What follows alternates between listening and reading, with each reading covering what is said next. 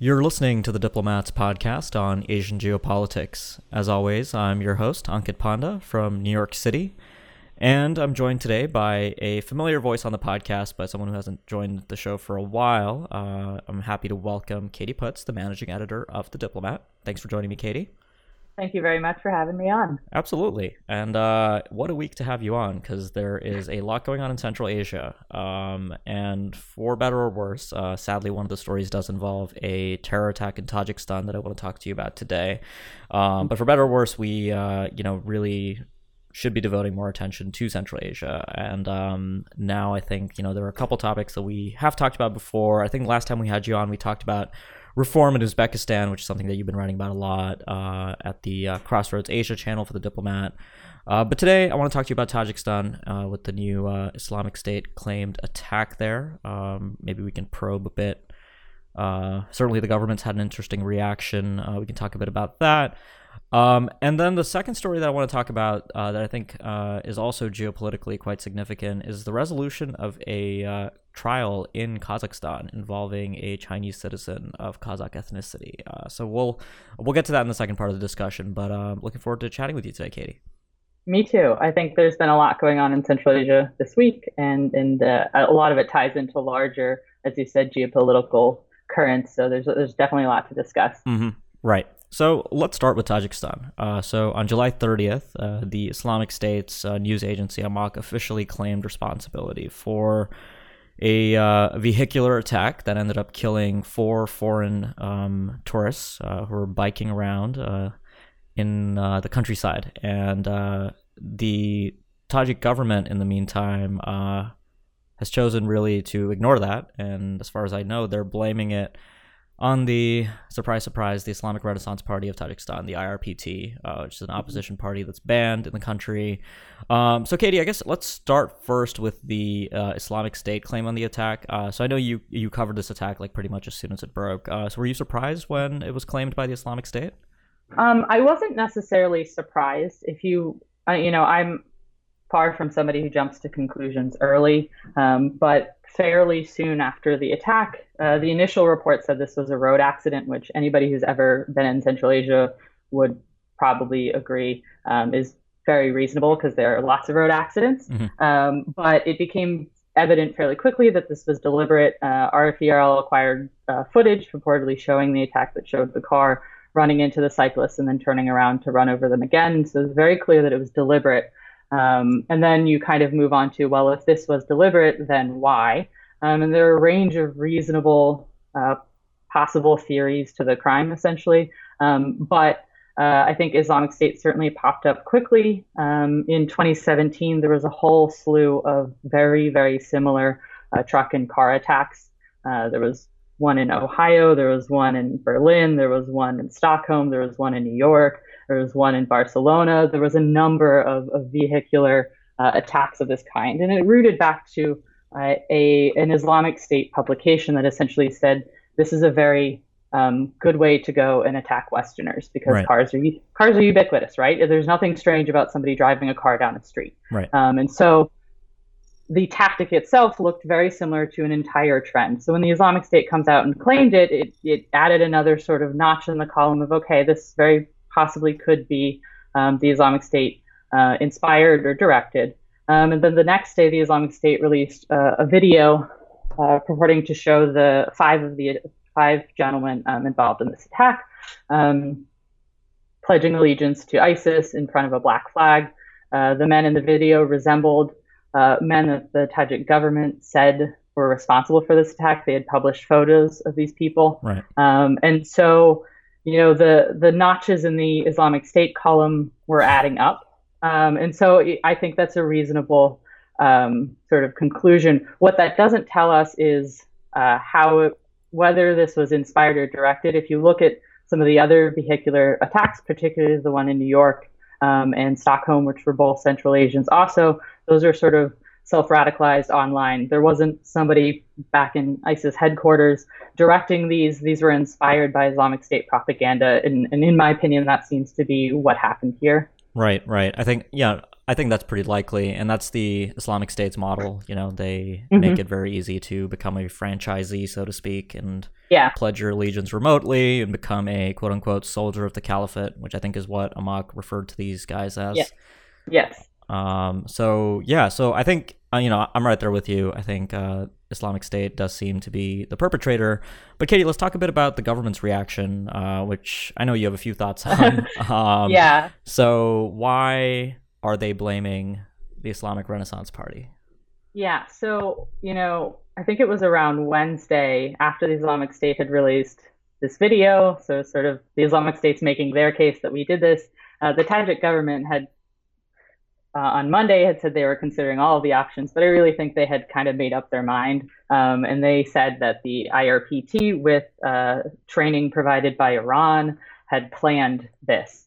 Um, and if you look back at sort of the political situation in Tajikistan, some of our listeners probably don't know the nuances of Tajik politics, which is perfectly fine. The IRPT um, was a parliamentary party um, from the late 90s through 2015. In 2015, it lost the two seats it had in parliament.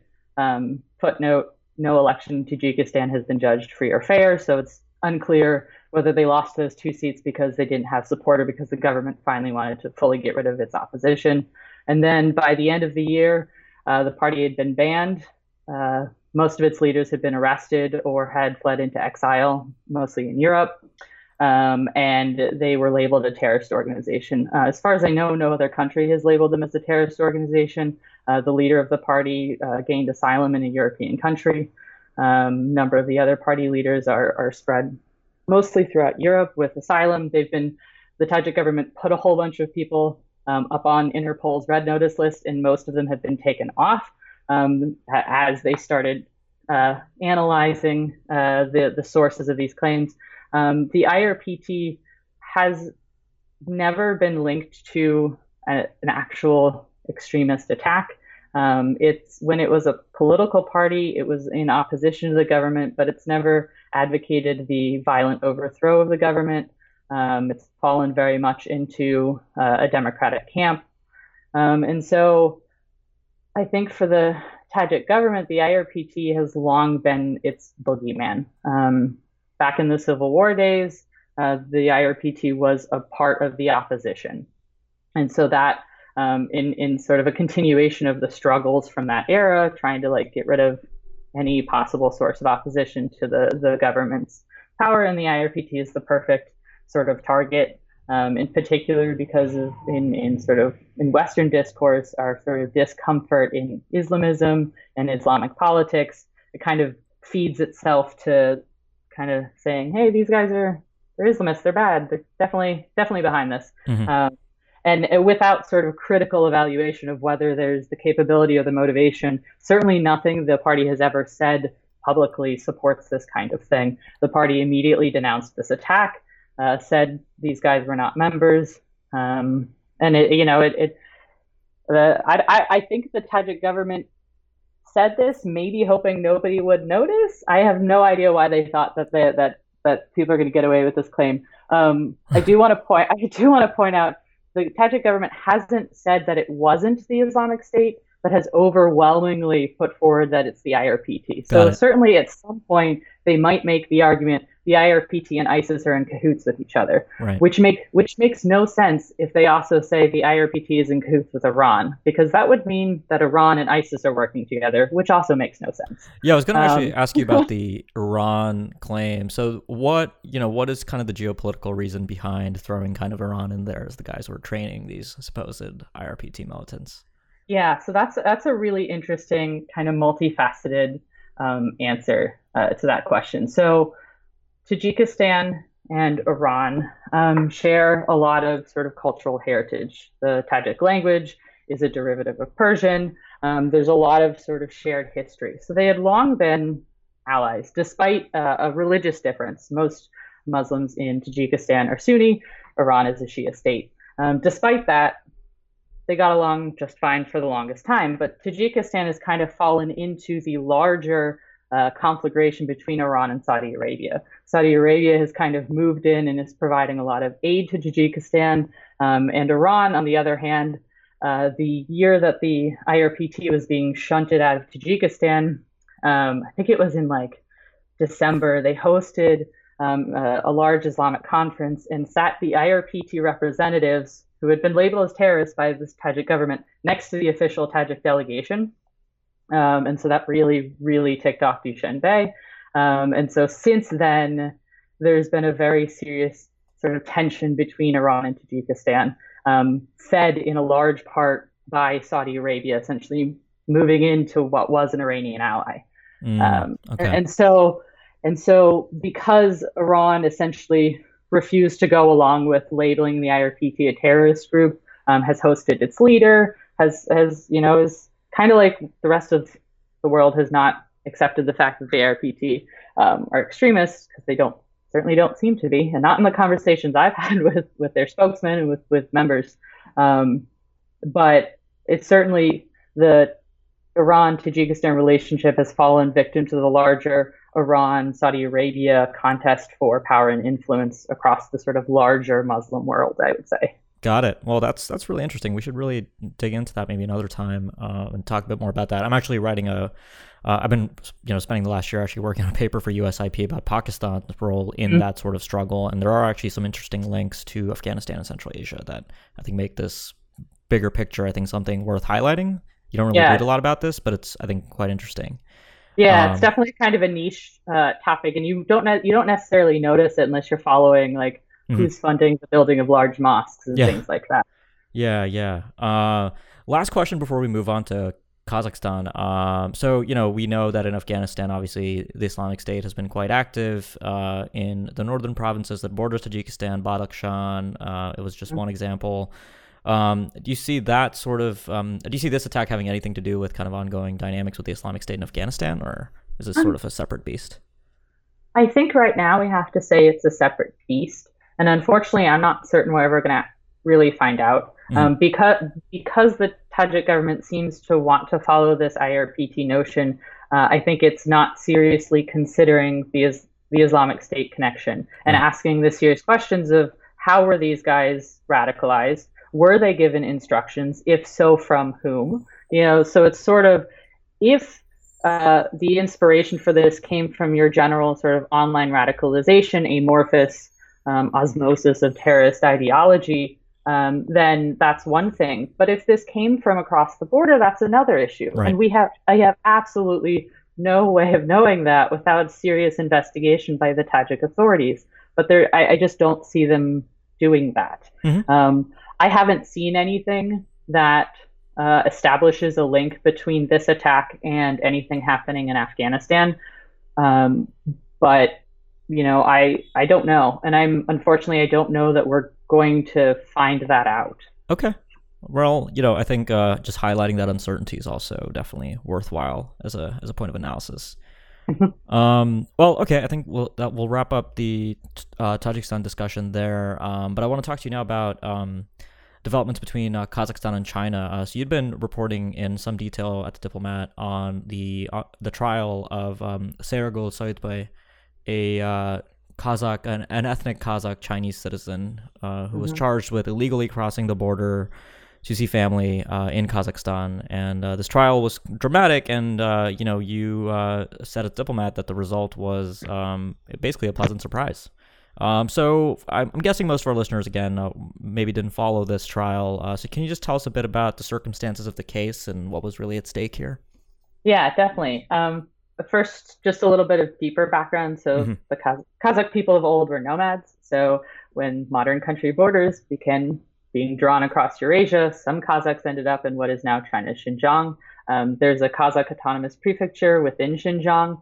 Um, and when Kazakhstan became independent, uh, its titular ethnicity was not the majority ethnicity in the state. That was Russians at the mm. time of independence. As Russians outmigrated, Kazakhstan essentially invited its diaspora to return, uh, made it relatively easy for them to get Kazakh citizenship. So there thousands of families sort of split across the Chinese Kazakh border. You know, uh, ethnic Kazakh Chinese citizens in Xinjiang, their children moved to Kazakhstan to work jobs, became Kazakh citizens. They go back visit their grandparents in China. And this wasn't really a problem until relatively recently. Right. Uh, there, was, there was a change in leadership in Xinjiang and in a very concerted effort um, to uh, uh, I guess the Chinese would probably say politically educate uh, the Muslims of Xinjiang about the Chinese state. Um, most of us would say these are essentially re-education or internment camps um, that have been sent, set up, mostly Uyghurs who have been sent to them, but there have been a good number of, of ethnic Kazakhs who have also been pack, packaged up to these camps. And so that brings us to um, Sayragul Sauytbay. And she was, uh, she is an ethnic Kazakh Chinese citizen. She'd been working in Xinjiang as a kindergarten teacher, um, and was. I, I read some of the reports cited that she was even a Communist Party member. Um, her husband and her two children had been living in Kazakhstan for two years, and they had obtained Kazakh citizenship last year. Um, in early 2018, Sauytbay was transferred uh, to teaching at one of the political re-education camps. Right. Um, and she, uh, her passport was confiscated. The Chinese authorities tried to persuade her to have to get her to family to return. And so in April, she illegally crossed the border into Kazakhstan, and in May, she was arrested by Kazakh authorities. The Chinese wanted her deported back to China. The trial really became such a huge event uh, in large part because she was speaking in open court about these camps, which the Chinese government has denied the existence of. Right. And so, you know, when she's sitting in, in court and saying, you know, they call them political re-education camps, but they're actually prison camps in the mountain filled with, you know, over 2,000 Kazakhs at three separate camps. Then there were gasps in the court reportedly to that. Um, this became a, a, much larger issue. Um, and so, interestingly, her her lawyers uh, didn't. Nobody tried to contest the fact of the crime. She crossed the border illegally. Uh, what they did say was that if you send her back, she will disappear. Um, she's essentially spouting what Beijing considers state secrets in an open courtroom. You can't send her back. And so the trial ended this week, um, and she was released on a suspended sentence, no threat of deportation. Uh, the the judge even said in her sort of sentencing uh, that the crime of crossing the border illegally couldn't really be considered serious because it was the only way for her to reunite with her family. Right. And so this was like a remarkable the, the Kazakh justice system does not always deliver a humanitarian outcome um, and this really was a good outcome for this case. Mm-hmm. um, so does she get citizenship in kazakhstan now? You know uh, i haven't seen that as an automatic thing but i would not be surprised if in a year or two. I, what what the ruling was was for a six month suspended sentence. Um, so she was released from jail um, and essentially told to check in with the police on occasion. So I think they'll essentially keep tabs on her, but she can go live with her family. Um, I, I, would I would anticipate her becoming a Kazakh citizen at some point. Um, certainly, her remarks after the uh, verdict was read out and she walked out of the courtroom were about you know how wonderful Kazakhstan is and how nice it is to be among her people. So I, I can't see the Kazakhs not giving her citizenship at some point, to be honest. Mm-hmm. Um, well, so the geopolitics of all this seem rather complicated because the Kazakh government did have to broach China about this uncomfortable topic uh, that China just certainly doesn't want to talk about. And the Chinese reaction, as far as I can tell, has been muted, uh, effectively mm-hmm. silent, mm-hmm. uh, not really addressing this. So I hope that you know this happy ending um, sticks. Uh, but you know, then I, I wonder if there are sort of now back channel efforts in China to try to win deportation or extradition or something like that. Um, yeah. Obviously, that'd be dramatic, but you know, it could cause a major bilateral issue. I mean, uh, uh, based on the reporting that you've done, it doesn't seem like that's happening, and the Kazakhs have been actually quite successful in approaching China about this. Um, but is that is that going to hold? Yeah. So on the on the larger issue of the camps in Xinjiang, the Kazakh government has been fairly successful in quietly lobbying for Kazakh citizens who were accidentally detained in these camps to be returned and, and, and let go. Um, but Astana has done this very quietly through diplomatic channels and has not made large public statements about it, what they would probably call internal matters in China. That said, um, there's a considerable undercurrent of, of anti Chinese sentiment in Kazakhstan, and it comes with a lot of the development issues and a lot of other things. Um, but it doesn't extend to the government's um, policies in terms of economic policies and political relations. But I think it does impact how they manage um, various issues uh, because Astana realizes that this anti Chinese sentiment um, can really spark trouble. Um, and we saw that in 2016. there were nationwide protests because there were rumors that changes to the land code would allow Chinese to buy up large swaths of Kazakh land. And so you saw large protests in 2016 sparked by an anti Chinese rumor. It's very reasonable for Astana to have looked at this case and said, well, you know, if this goes badly, we could have a serious problem.